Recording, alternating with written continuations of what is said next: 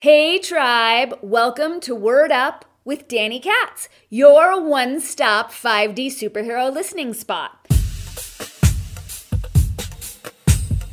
Now, here at Word Up, we host a number of different podcast series, including Words Are Matter, Planetary Service Announcements, Witchy Life Hacks, The Conscious Awesome Show with my amazing co host, Justin Polgar. It's where we play Spot the Propaganda together, and it's where we have high vibe, deep diving conversations with amazing humans. So be sure to hit that subscribe button and stay tuned for this week's episode.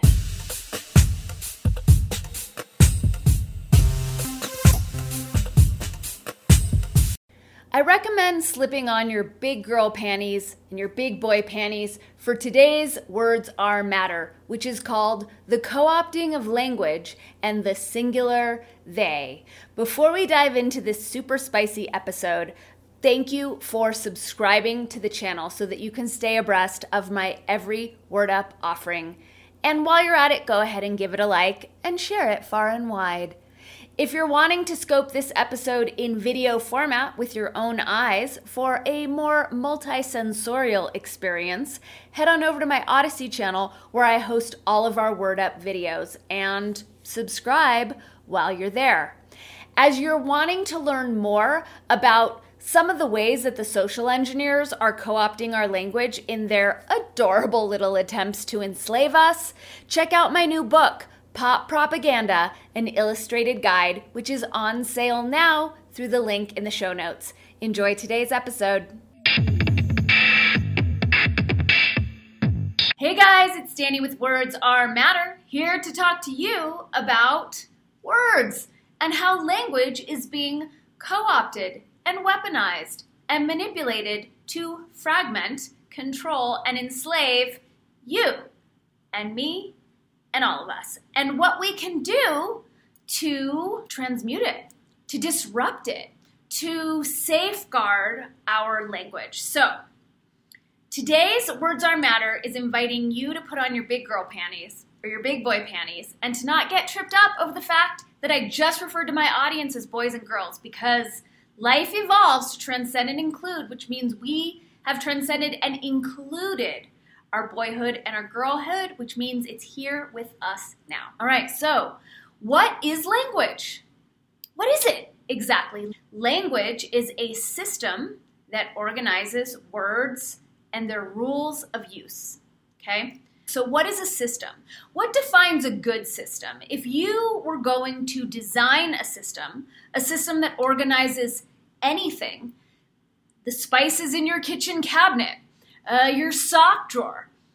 What are some elements that would go into making your system functional, that would make your system a good system? Well, it would be clear, it would be coherent, it would be easy to follow, right? It would be streamlined, it would organize things in a fashion that made it easy to utilize, right?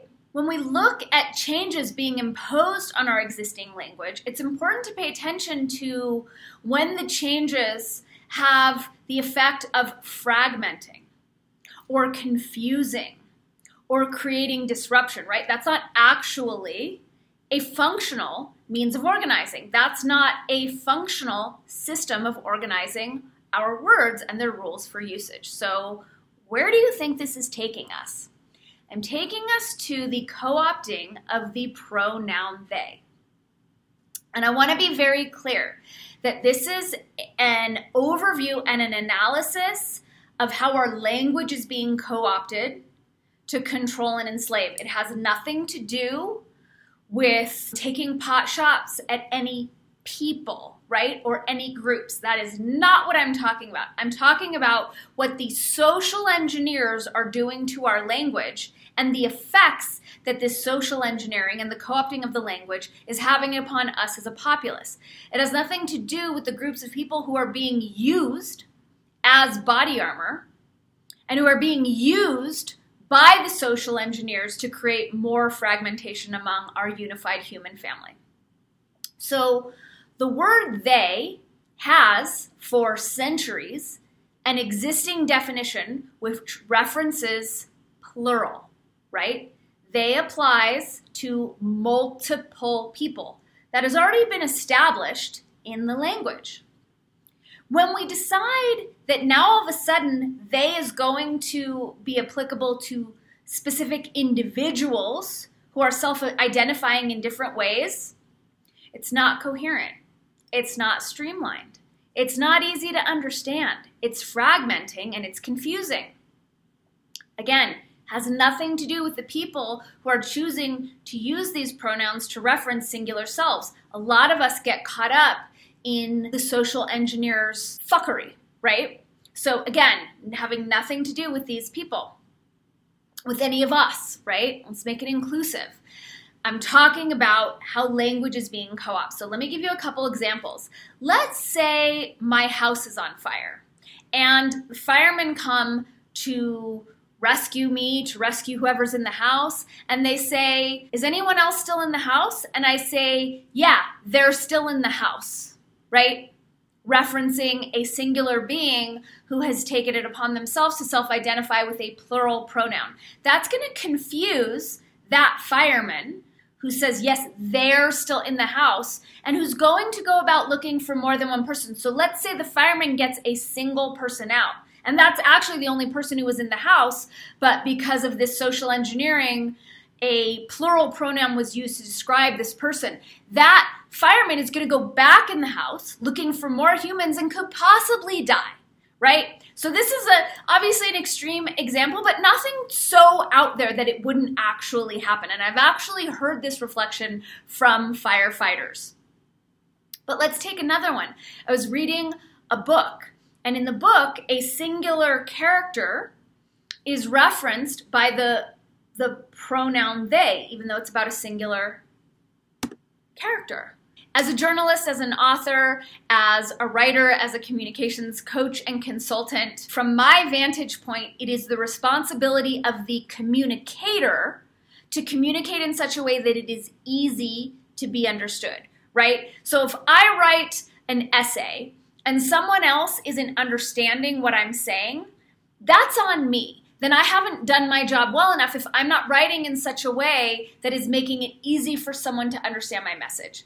So as I'm reading a book that's referencing a singular person as a plural, it's very confusing. I find myself flipping pages backwards to see if I missed something, to see, you know, if I fell asleep on the job. So it's fragmenting, right? It's not an easy way to read a book. It's not a linear A to B thing. I read, I come across a they, I'm confused, I'm fragmented, I'm jolted out of the story, thinking that I'm not understanding, and I'm again flipping back, right? Because I'm not used to this. So this happened multiple times while reading this book. So as far as the author, her choice to honor the character's choice to identify as a plural wasn't actually a compassionate move to the reader, which is the point of writing a book, right? It's for the people who are reading it, not for the individual characters' ideological allegiances.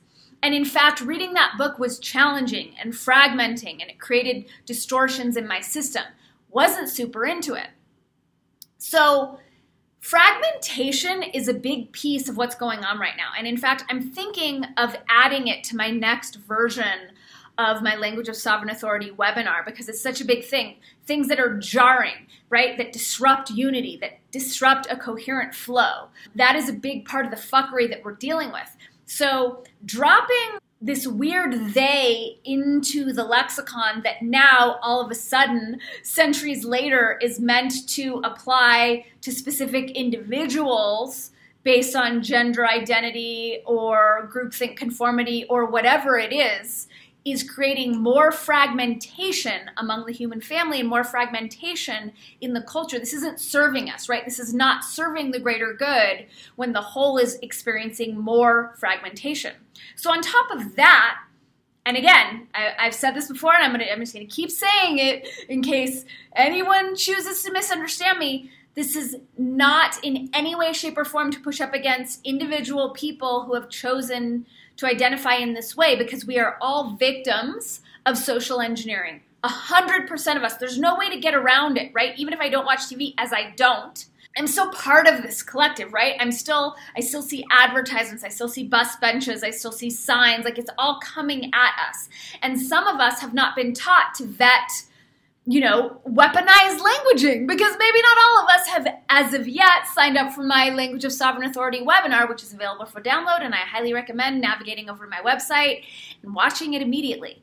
But my point is, it's not to fault any individual humans who are playing along with this because we're all caught up in various social engineering ops, which this they is. So, another way that this they is working against us as a human family is think how often we reference they in terms of the overlords or the powers that were or those who are minding the machine badly, right? And steering it in a nefarious direction. How often we reference that those those um those social engineers, those controllers as they, right?